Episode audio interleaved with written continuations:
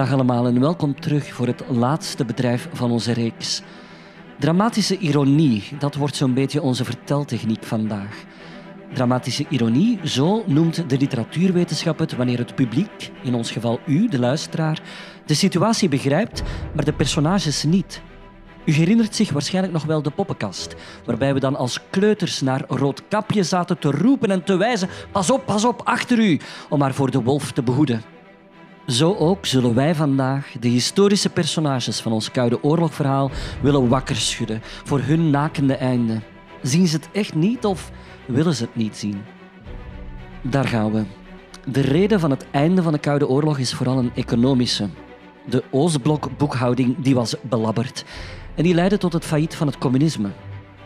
Een planeconomie die werkt alleen als de planners over 100% juiste informatie beschikken, zodat zij de vraag en het aanbod kunnen voorspellen, maar daar wrong het schoentje.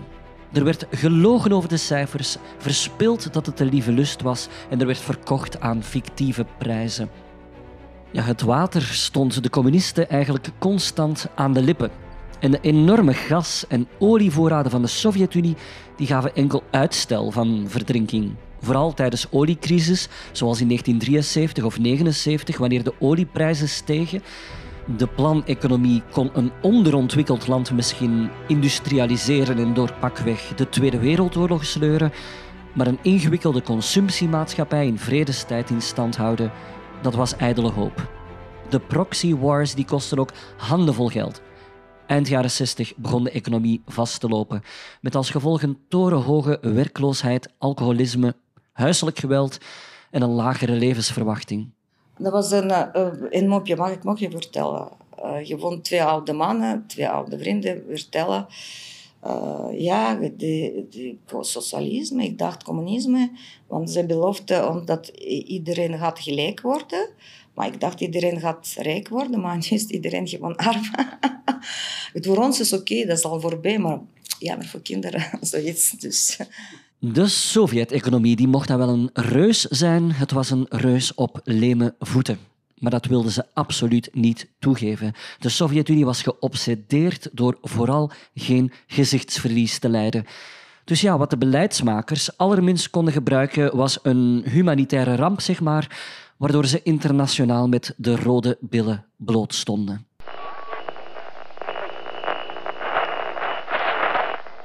Het ongeluk heeft wel degelijk plaatsgehad.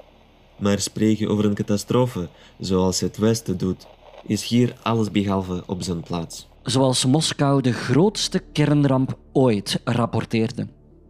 Wat was er gebeurd? Bij een veiligheidstest in de nacht van 25 op 26 april 1986 ontploft reactor 4 van de Lenin-kerncentrale van Tsjernobyl. 31 mensen sterven onmiddellijk. Maar door de brand komen radioactieve deeltjes vrij en door de wind begint een grote, onzichtbare radioactieve wolk ja, met de giftigheid van ongeveer 200 keer Hiroshima plus Nagasaki aan zijn reis door Europa.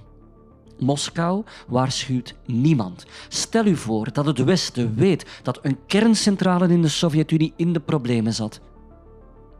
De bevolking van Pripyat, het stadje waar bijna al het personeel woont, wordt pas 36 uur na de ramp geëvacueerd. Intussen tijd hebben ze nooit van iets geweten. Maar intussen dwarrelt de meeste radioactieve neerslag al neer in Wit-Rusland.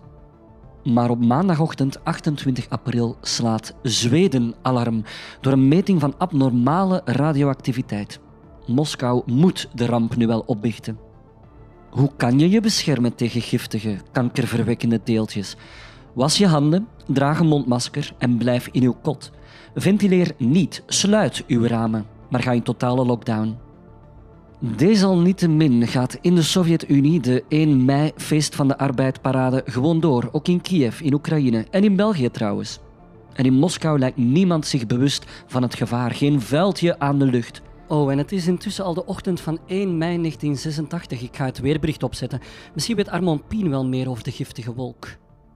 De weerkaart voor morgen donderdag 1 mei. Het hoge drukgebied ligt centraal boven Denemarken. Daar ontwentelt de lucht in wijzerzin zo. Hier ligt Kiev. De luchtstromingen daaruit gaan rechtstreeks naar de Balkangebieden. Maar voor onze gebieden is er niet het minste gevaar. Oké, niet dus. De vogels fluiten, het is een heerlijk warme dag, zo'n 25 graden. Sommige scholen maken de brug, kinderen spelen buiten. En wat België niet beseft, de wolk is op weg naar ons land.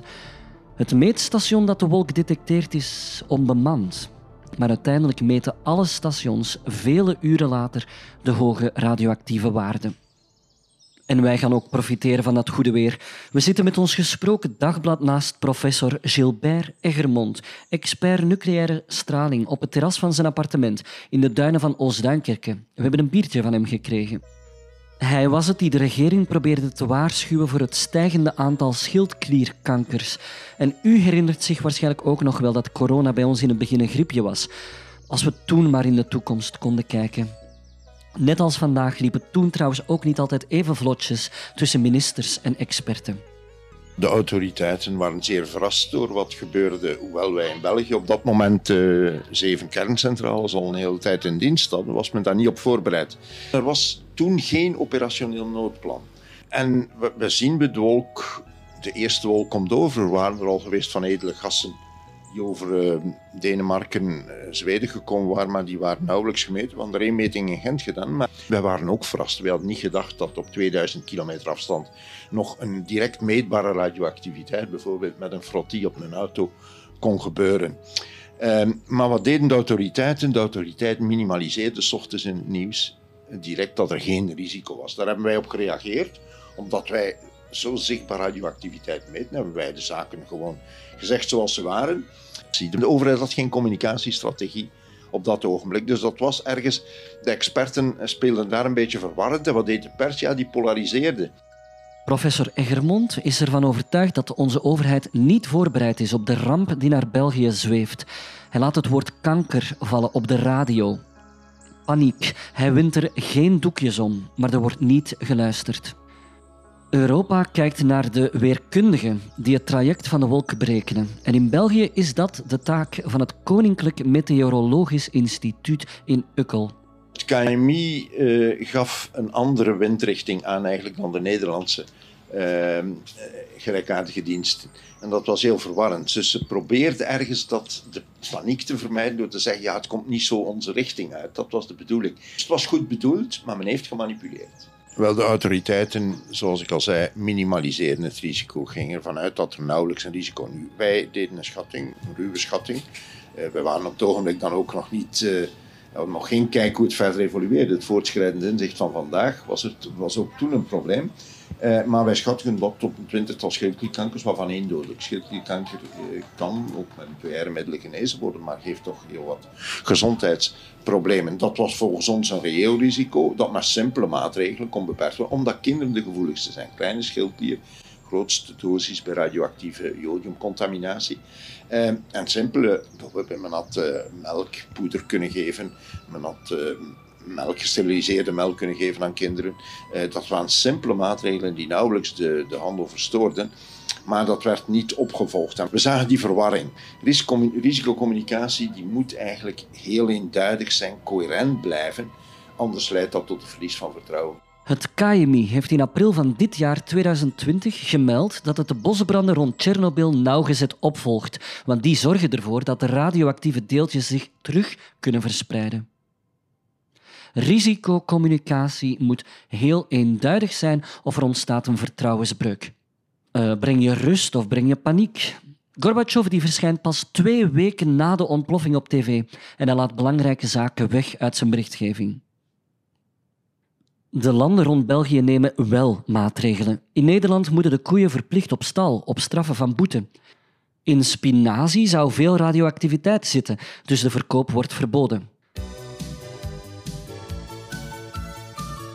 Toch één klein lichtpuntje voor ons. Sandra Kim wint het Eurovisie Songfestival. Er worden aanbevelingen geformuleerd. Was je groentjes. Maar verder is alles onder controle. De wind zit goed.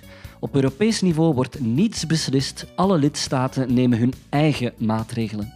Goh ja, beste luisteraars, wat hebben wij vandaag eigenlijk geleerd van het verleden? In onze coronacrisis, wie was er nu het roodkapje?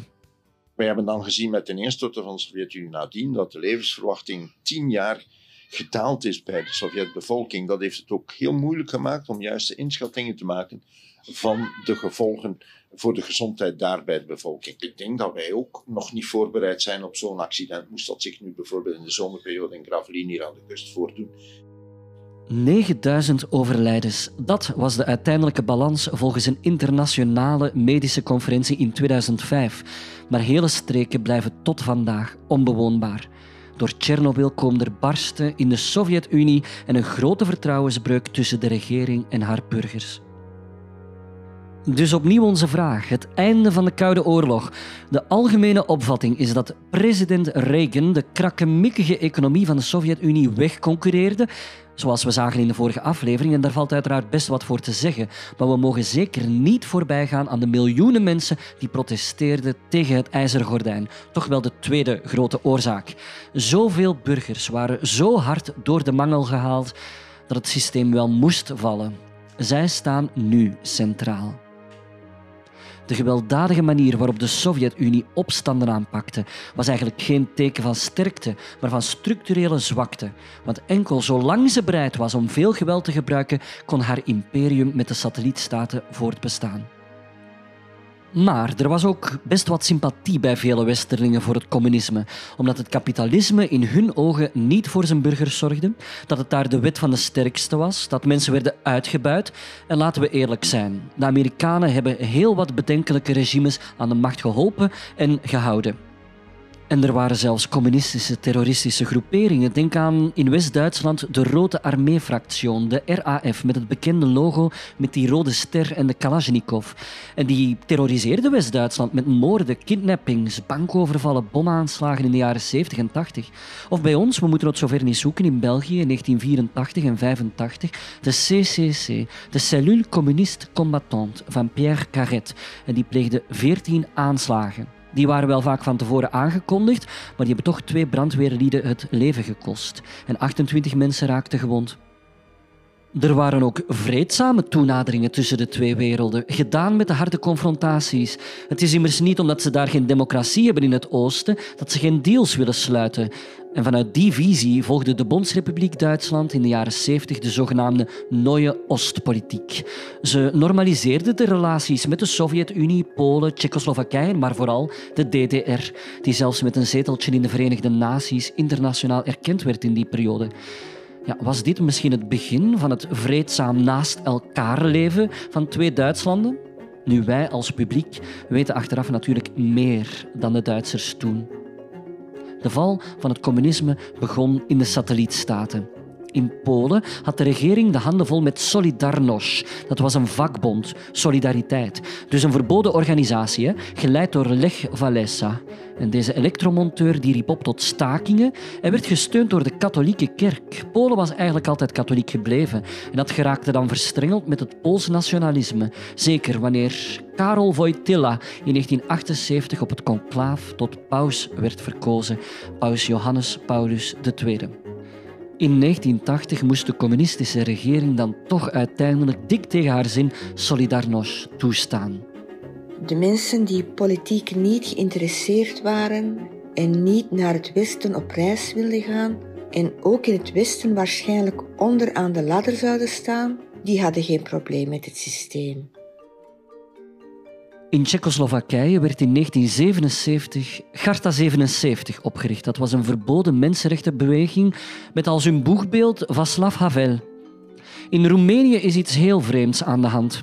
Sinds 1965 is daar Nicolae Ceausescu aan de macht, die zijn land samen met zijn vrouw Elena op een brutale, repressieve, Stalinistische manier bestuurde.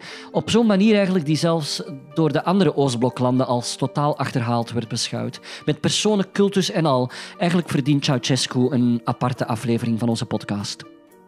En dan komen we bij de DDR. Die had nog andere katten te geestelen.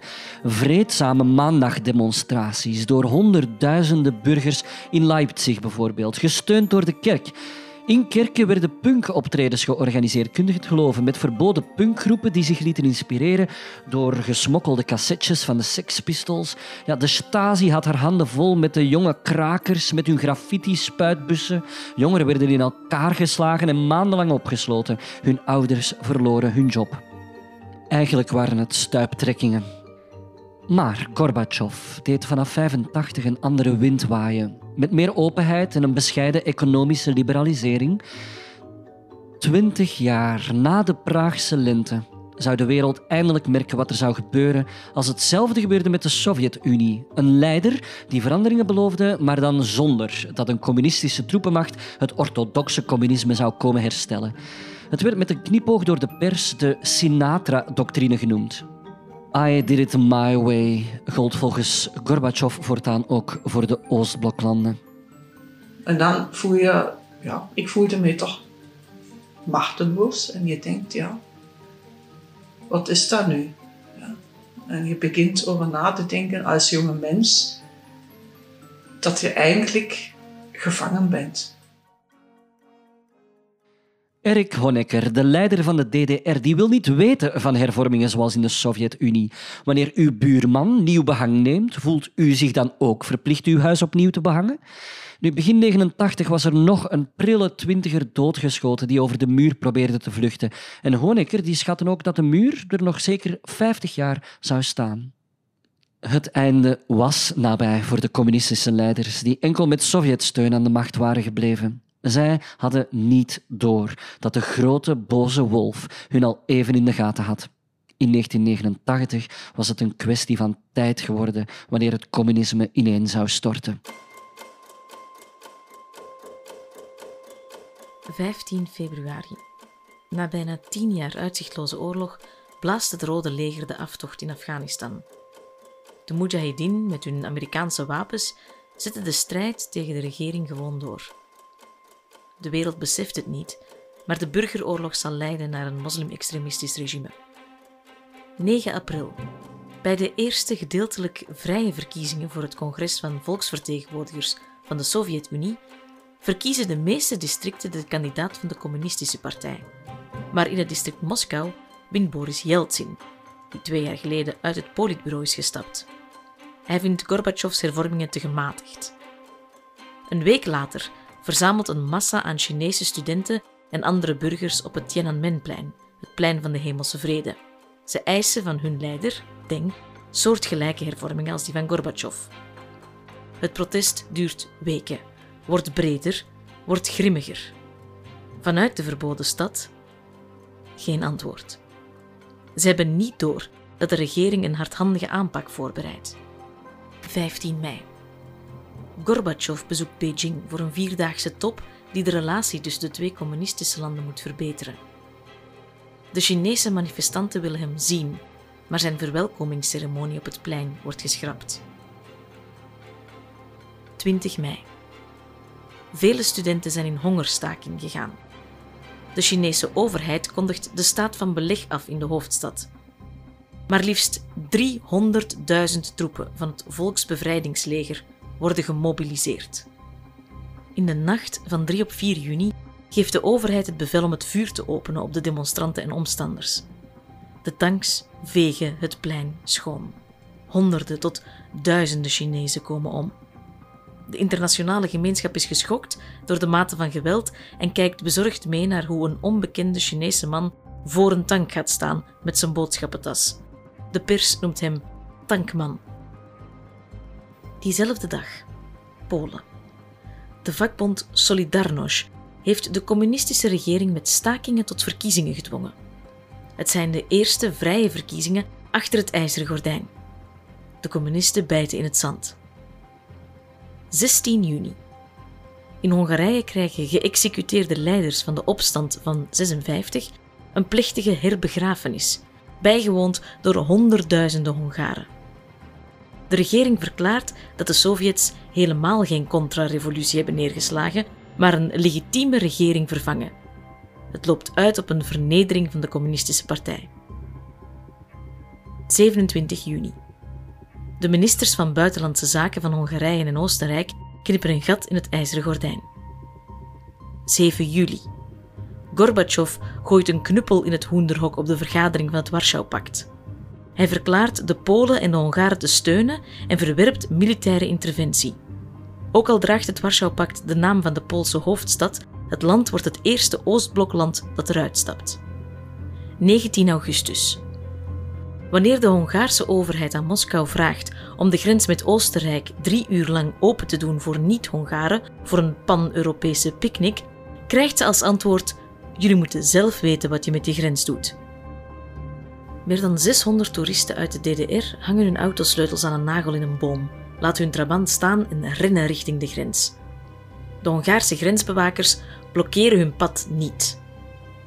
25 augustus.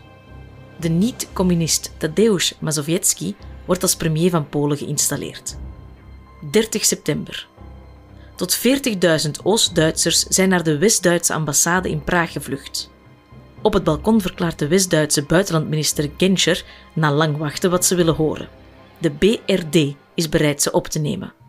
Een salvo aan vreugdekreten barst los. 3 oktober. De van de rest van het Oostblok vervreemde Roemeense dictator Nicolae Ceausescu stuurt aan op een interventie van het Warschau-pact om de Poolse vakbond Solidarność te breken. Maar Gorbachev is Brezhnev niet. Het is geen 1968 meer. En Polen is niet Tsjechoslowakije. 7 oktober. De DDR viert met veel bombast haar 40ste verjaardag. Volgens Erich Honecker, al 18 jaar de sterke leider, rust het socialisme op onverwoestbare fundamenten. Maar de publiekslieveling van de Oost-Duitsers en eregast is Gorbachev, of zoals iedereen zijn naam scandeert, Gorbi. Die valt Honecker openlijk aan omdat hij niet bereid is tot hervormingen. Duizenden mensen protesteren vreedzaam in Oost-Berlijn, Dresden, Leipzig en andere steden, terwijl de volkspolitie wordt ingezet. Het regime geeft zich niet gewonnen, maar vele Oost-Duitsers zijn niet bang meer. Gorbachev weigert om de DDR militair bij te staan. De tijd van tanks die over de straten rollen is voorbij. Hij zegt: Ik geloof dat er slechts gevaar is voor hen die niet op het leven reageren. De Oost-Duitse leiders zijn ziende blind. De geest is uit de fles. 18 oktober. Erich Honecker wordt uit de partij gezet. Ze moet veranderen als ze de vluchtelingenstroom wil indijken. Egon Krenz, het hoofd van de Stasi, wordt de nieuwe leider, vastberaden om de communistische staat de toekomst in te katapulteren. Hij doet niets wanneer een miljoen mensen demonstreren in Oost-Berlijn. 23 oktober. De Volksrepubliek Hongarije heft zichzelf op en wordt een republiek. Frankrijk en Groot-Brittannië staan niet te springen voor een Duitse hereniging eigenlijk. Zowel François Mitterrand als Margaret Thatcher die vrezen een te sterk Duitsland of een te sterke Duitse munt. Maar Gorbachev die heeft al aan de West-Duitse bondskanselier Helmut Kohl duidelijk gemaakt dat hij niet tegen een Duitse hereniging is. Alleen wil Gorbachev geen uitbreiding van de NAVO. Dus ja, het voortbestaan van de DDR staat op het spel. De Oost-Duitse regering Krenz die vraagt nog eens, dat was al eens gebeurd, geld aan de West-Duitsers. Maar in ruil vraagt Bonn minder strenge voorwaarden voor Oost-Duitsers die zich bij hun West-Duitse familie willen voegen. En van Oost-Duitsland gesproken, wij kennen daar ook nog iemand. We gaan eens even kijken.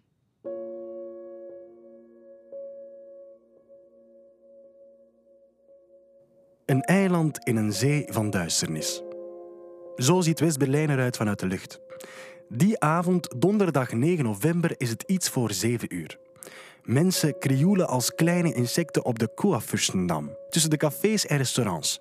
Of de winkels en bioscopen die tot laat open zijn. Muziek. Overal muziek. Verder naar het oosten ligt het reusachtige park Tierkarten, waar West-Berlijners overdag zichzelf ontspannen. En dan de Brandenburgse Poort. Ooit de trots van de Pruisische en Duitse hoofdstad, maar nu dichtgemetseld en voor West-Berlijners enkel zichtbaar van op een verhoging. De poort ligt achter de muur. Hier wordt de stad donker. Het is er stil. Enkel vaalgele straatverlichting. Vele gebouwen dragen nog steeds de littekens van de oorlog. Hier is het een avond als alle andere. Unter den Linden is bedrukt. Het reusachtige maar verlaten plein Alexanderplaats toont een indrukwekkende spits. Het symbool van de communistische macht, de tv-toren. Enkele straten verderop staat een plateauwoonblok op de Rosa Luxemburgstrasse. Het enige licht is de gloed van de televisies in de flats. Op de zesde verdieping zit Otto in zijn fauteuil. Hij is 89. Hij is zo oud als de eeuw. Hij heeft het geluid van zijn televisie stiller gezet. Ook al is de antenne van vrijwel iedereen hier naar het westen gericht. Niemand hoeft te weten dat hij naar de ZDF kijkt. Een West-Duits programma over de verschillen tussen Oost en West. Otto grijnst. Westerse tv, de klassevijand die s'avonds komt. Zijn blik rust op de achterkant van de krant op zijn schoot. Het is de Neues Deutschland van 8 oktober. Het papieren dagblad is meer dan een maand oud. Otto kan ze maar niet weggooien. Elke dag groeit de drang om er naar te kijken. Niet dat hij ook maar enig geloof hecht aan wat die zogenoemde journalisten, die lakeien van het communisme, uit hun pen draaien. De zoveelste topprestatie van de DDR. Het is volksverlakkerij, zegt Otto, van de zuiverste soort. Otto denkt aan Heidi Krieger, die vier jaar geleden in Stuttgart in West-Duitsland het Europees kampioenschap kogelstoten won, ter meerdere glorie van de proletarische heilstaat.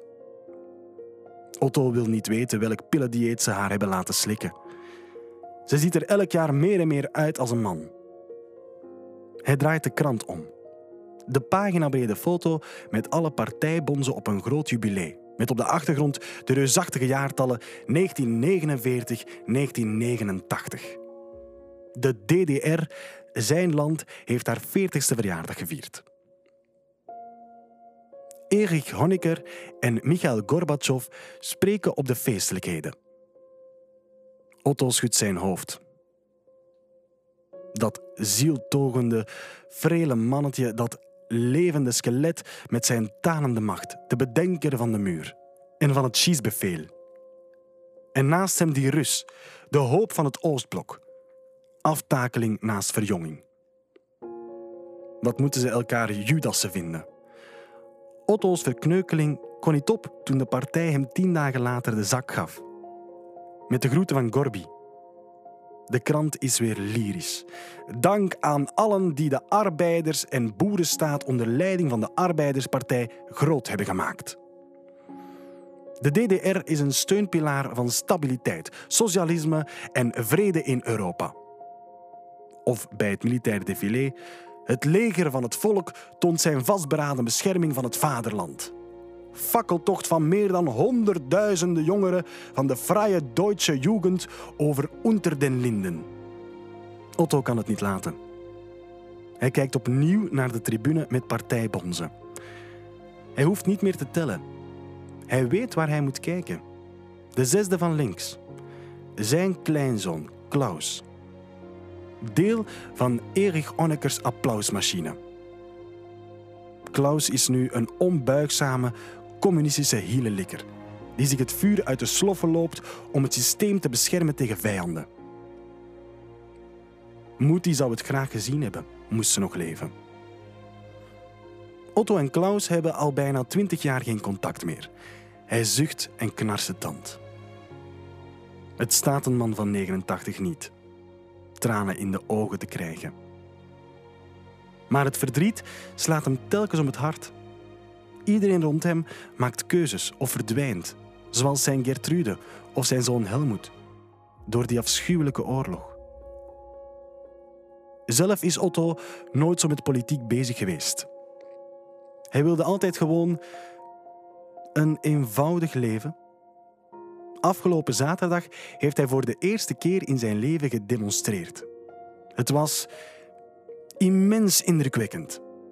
Otto hield zelfs mee een spandoek omhoog met daarop 40 jaren sint genoeg.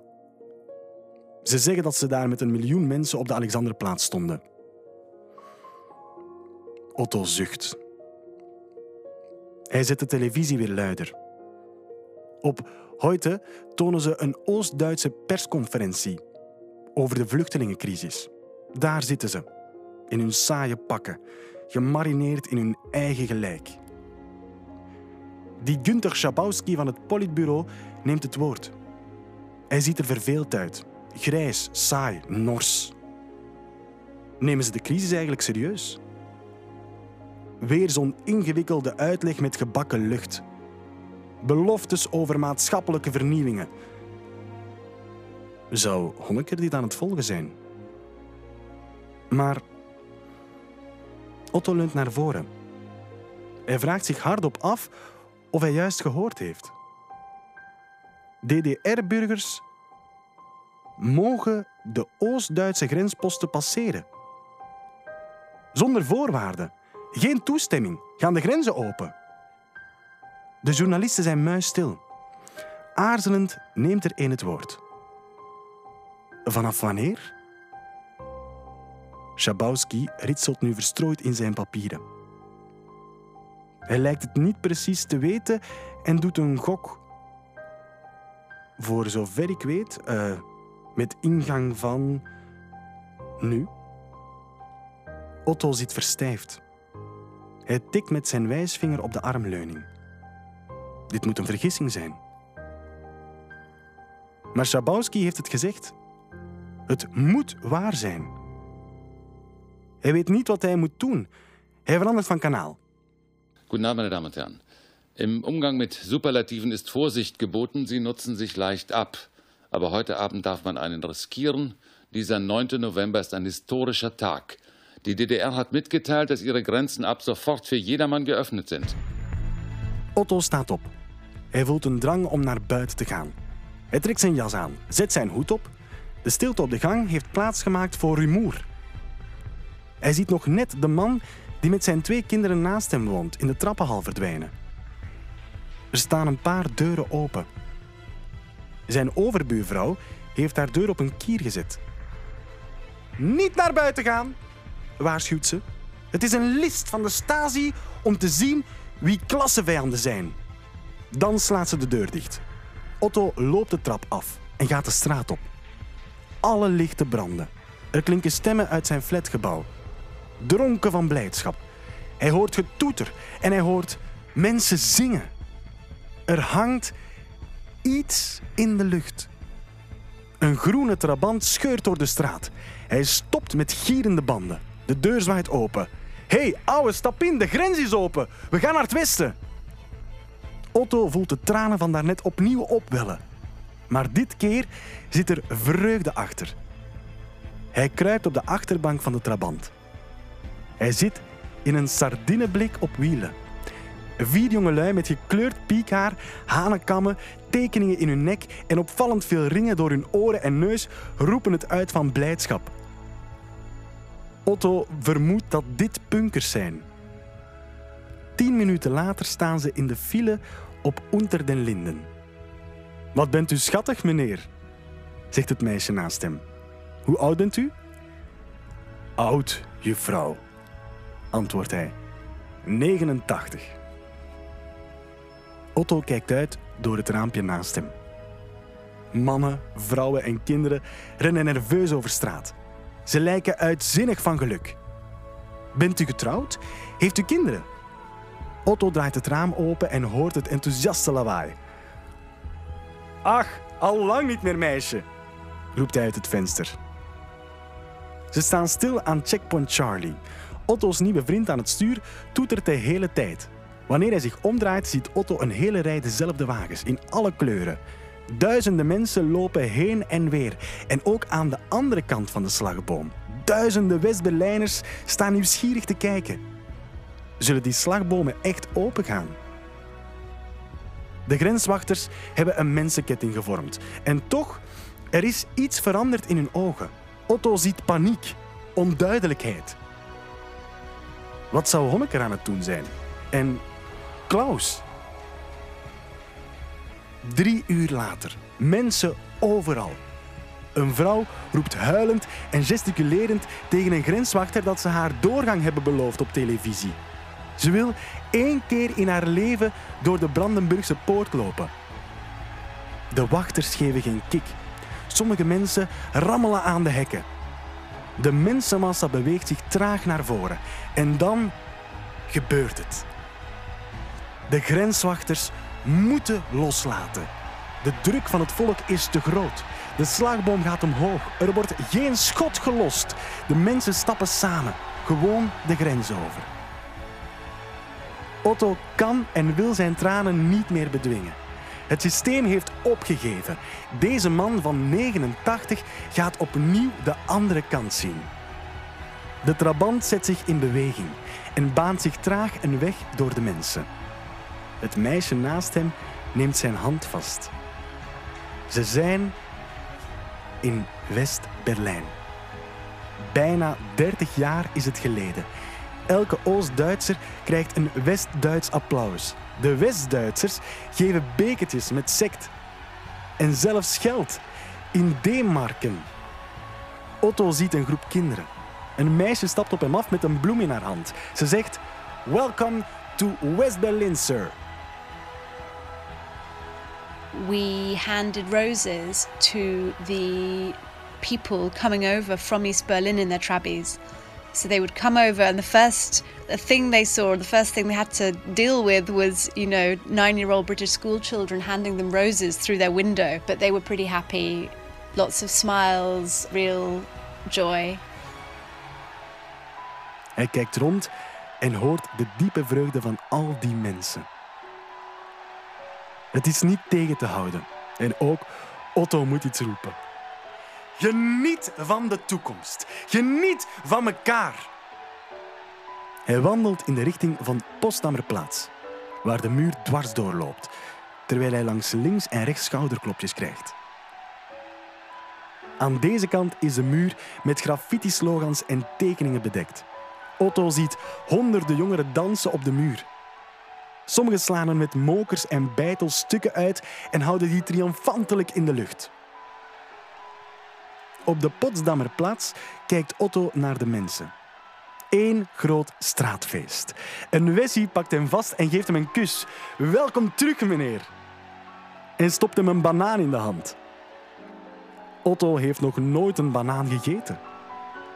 Hij weet niet waar hij eerst moet kijken. Toen hij veertien was, liep hij hier met zijn oudere broer, die al opgeroepen was om voor de keizer te gaan vechten in Rusland. Toen waren ze ook opgewekt, maar anders. Als twintiger kwam Otto hier niet graag, met al die communistische bendes en nazi's die elkaar naar het leven stonden. En tien jaar later, wanneer hij hier met zijn vrouw Gertrude en hun zoon Helmut kwam, ging het hier vol met hakenkruizen. Op zijn 45ste was hij al weduwnaar. Lag Helmoet hier ergens onder het puin en was naar hier komen je Rijnse zelfmoord. Met al die Russische bommen. Otto is oud. Zo oud als de eeuw. Hij heeft geen familie meer. Maar op zijn 89ste viert hij met een miljoen Duitsers feest. Het feest van zijn leven.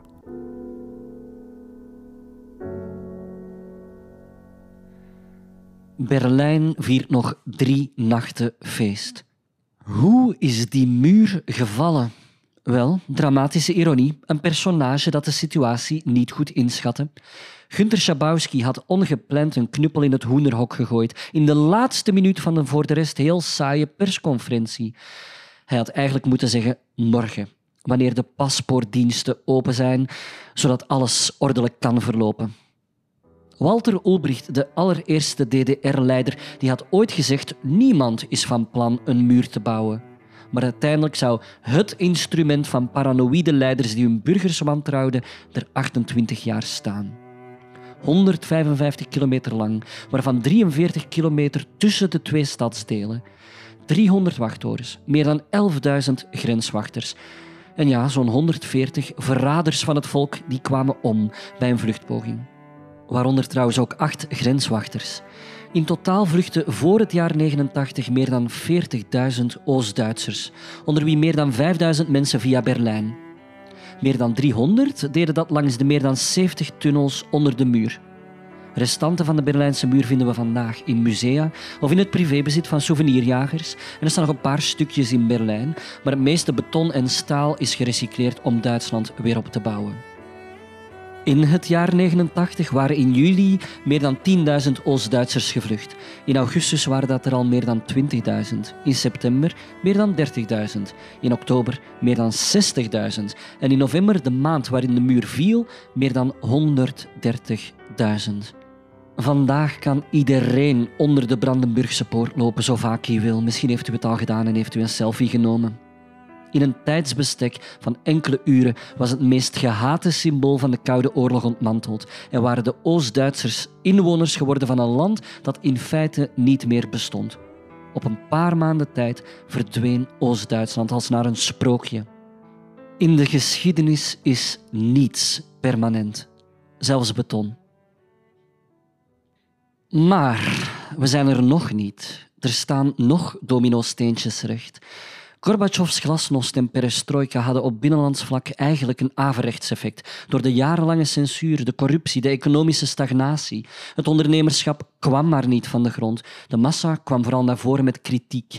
En etnische groepen en deelrepublieken die eisten meer en meer hun onafhankelijkheid op. Vooral de Baltische staten, die tegen hun zin ooit door Stalin waren geannexeerd in 1939. Of Oekraïne, dat zo wonden nog aan het likken was na Tsjernobyl, maar zich ook nog de tijd herinnerde van Stalins massamoorden en de Holodomor, de grote hongersnood van de jaren 30. De Sovjet-Unie zal desintegreren en imploderen.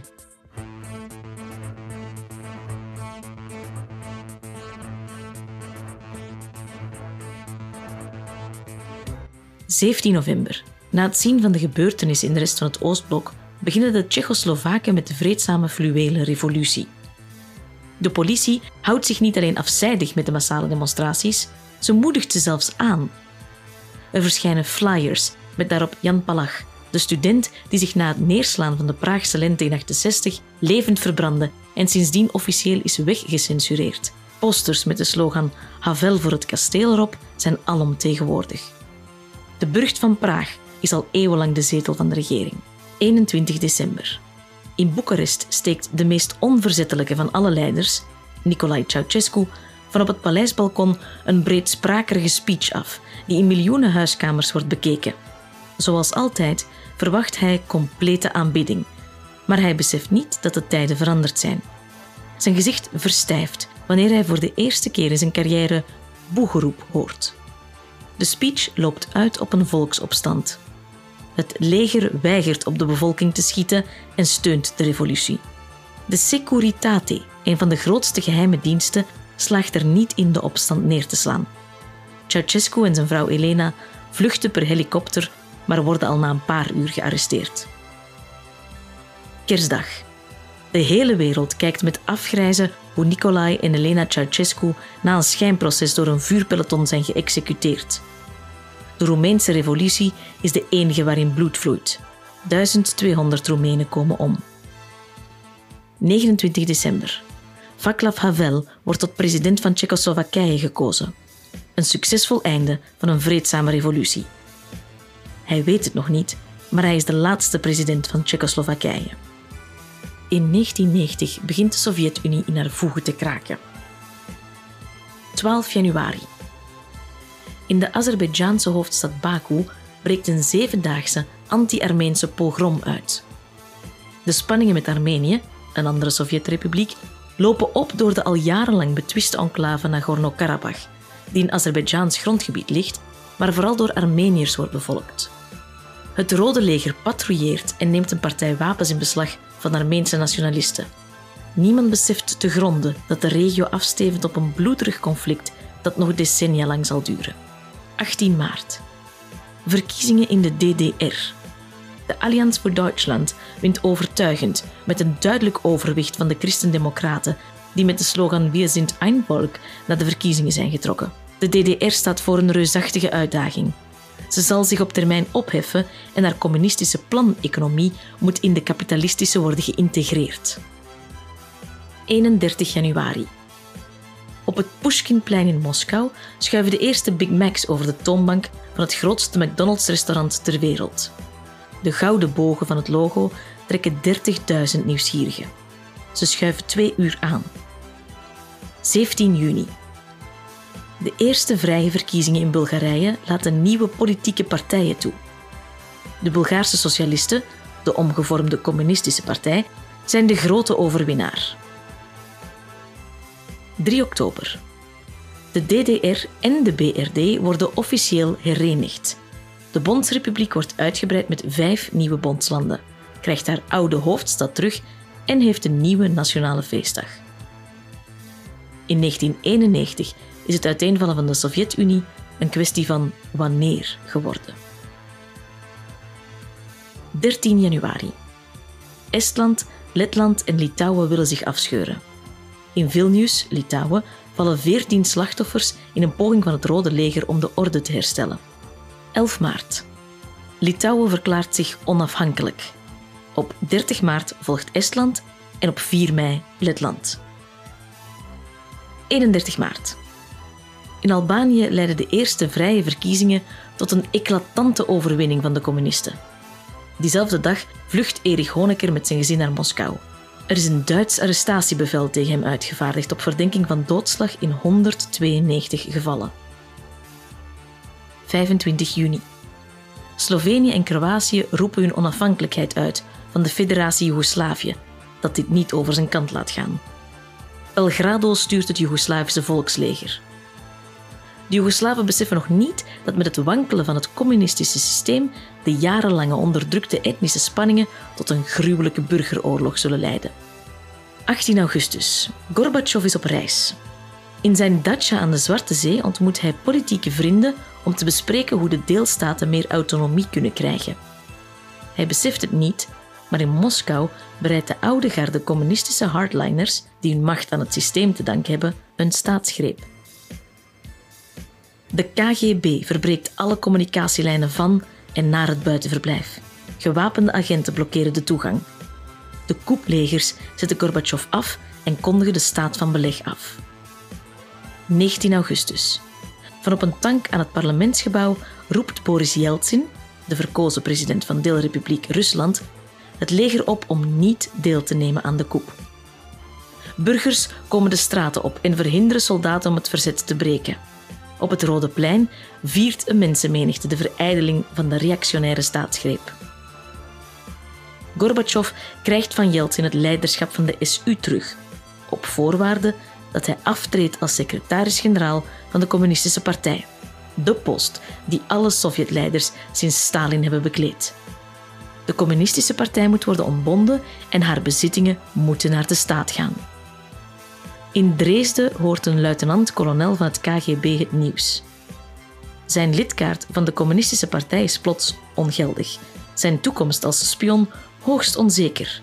Hij beseft het nog niet, maar Vladimir Poetins politieke bedje in het nieuwe Rusland van Yeltsin ligt gespreid. 23 augustus. 2 miljoen mensen, een kwart van de bevolking, vormt de 600 kilometer lange Baltische keten, een mensenketting van Tallinn over Riga tot in Vilnius. 24 augustus. Deelrepubliek Oekraïne roept haar onafhankelijkheid uit. 5 september. Het Sovjet-congres van volksvertegenwoordigers heft zichzelf met meerderheid van stemmen op. 8 december. De presidenten van Rusland, Oekraïne en Wit-Rusland ondertekenen een akkoord om een gemene best van onafhankelijke staten op te richten. Hiermee valt het doek over de Sovjet-Unie. 25 december. Voor de internationale camera's ondertekent Gorbachev met tegenzin zijn aftreden als president van de Sovjet-Unie. Die houdt na 69 jaar op te bestaan. Wow, uh, een zwart gat. Het is gebeurd. Zijn nu alle zekerheden verdwenen? Twee werelden die zo dicht bij elkaar lagen, eigenlijk onder dezelfde lucht leefden en waar in feite iedereen zijn kinderen graag probeerde te zien, die waren decennia lang van elkaar gescheiden door ideologie, communisme versus kapitalisme, geschiedenis, maar vooral denk ik door hun leiders en hun machtspelletjes. Erik Honecker die moest in Berlijn terechtstaan voor massamoord, maar door ziekte werd het proces afgebroken. Hij vluchtte met zijn gezin naar Chili, waar hij stierf in 1994. De krachten die het communisme had losgemaakt, waren te sterk geworden. Gorbachev die wilde eigenlijk de Augiasstal uitmesten door de problemen van het systeem aan te pakken, maar hij had niet voorzien dat hij eigenlijk de doodgraver ervan zou zijn. Vandaag hebben vele Russen Gorbachev naar de prullenman van de geschiedenis verwezen. Voor velen is hij het einde geweest van Rusland als grootmacht. Maar voor vele mensen in het Westen is hij een held. En in 1990 ontving hij de Nobelprijs voor de Vrede. Van zijn glasnost en perestroika kwam eigenlijk niet veel in huis. Het wordt vandaag nog wel veel gevraagd in quizzen. Voor Francis Fukuyama, een invloedrijke Amerikaanse politieke denker, markeerde de val van de muur het einde van de geschiedenis, zoals hij dat noemde in een gelijknamig essay met een vraagteken erachter. Volgens hem had de liberale democratie zich sinds de Franse Revolutie herhaaldelijk bewezen als een fundamenteel beter systeem dan om het even welk alternatief. En dit zowel op moreel, politiek en economisch vlak. En communisme kon volgens hem niet op een democratische manier functioneren. En daarom is het vrije marktdenken voor hem cruciaal. Ergens moeten we hem gelijk geven. Op 40 jaar tijd zijn er veel meer democratieën ontstaan. Ze hebben vaak wel hun gebreken, laat dat duidelijk zijn, maar democratie is de norm geworden. Wij, de makers van deze podcast, moeten denken aan hoe wij zelf opgroeiden in de jaren 90. Het optimisme was toen enorm. De spanningen waren weg. Heel Oost-Europa zou naar de Europese Unie komen ooit. De Tweede Wereldoorlog die lag ver achter ons en was het grote trauma van onze grootouders dat zich nooit zou herhalen. 1989 is ook een jaartal dat leerlingen, ook ik, verplicht moeten studeren. En toen was daar 9-11 2001. En ons vooruitgangsoptimisme begon te wankelen. Fukuyama's voorspelling had het niet over de terugkeer van religieus of etnisch-nationalistisch fanatisme dat we in de jaren na de Koude Oorlog hebben zien toenemen. Je kan je ook de vraag stellen of er wel politieke gelijkheid kan bestaan als het kapitalisme zorgt voor economische ongelijkheid. Gaan democratie en kapitalisme wel hand in hand? Ook al zijn er al zo lang geen conventionele oorlogen meer, of toch zeker geen grote, tussen landen, ja, voor vele mensen is de wereld niet echt een veiliger plek geworden. Voor Fukuyama waren ideologieën, de grote ismes, de drijvende kracht achter geschiedenis, niet materiële omstandigheden. Wij kijken met dichtgeknepen billen naar de politieke en economische impact van klimaatverandering of toekomstige oorlogen om grondstoffen zoals pakweg water. Beste luisteraars, we zijn er. Voor deze aflevering bedanken we Benjamin Gooivaarts, die ermee schreef, maar ook professor Gilbert Egermond voor zijn Tsjernobyl-verhalen. In onze bronnenlijst op uw scherm zetten we een link naar een interview met hem van dit jaar nog door de morgen. Ook onze Russische vriend Dmitri Kravchenko voor het inlezen van de Russische radiostem. Maar vooral heel veel dank gaat uit aan onze goede vriend Laurens Luiten, bekend trouwens van M&M, om zijn zwoele stem te lenen opnieuw voor de derde keer voor ons Berlijns verhaal. Ook Letitia van Duren willen we bedanken, die van de chroniek van de val van het communisme een spannend verhaal kon maken. De montage van deze aflevering werd gedaan door Filip Vekemans, zoals altijd. En ik heet Jonas Goosenaerts. Maar tenslotte willen we u bedanken. Onze luisteraar, onze trouwe luisteraar, die tot de laatste aflevering heeft volgehouden. En jullie zijn trouwens gegroeid. Wat in de lockdown begon als een plaisanterie, mocht onlangs zijn 250.000ste beluisterde aflevering vieren. Dat hadden we in april echt nooit verwacht. Het ontroert ons dat zoveel mensen geïnteresseerd zijn in wat ons allemaal verbindt: onze geschiedenis. En dat in een periode waarin je met een complex verhaal ook je doodsvonnis kan tekenen. Zo denken we samen aan de Franse geschiedenisleraar Samuel Paty, die vorige week werd vermoord.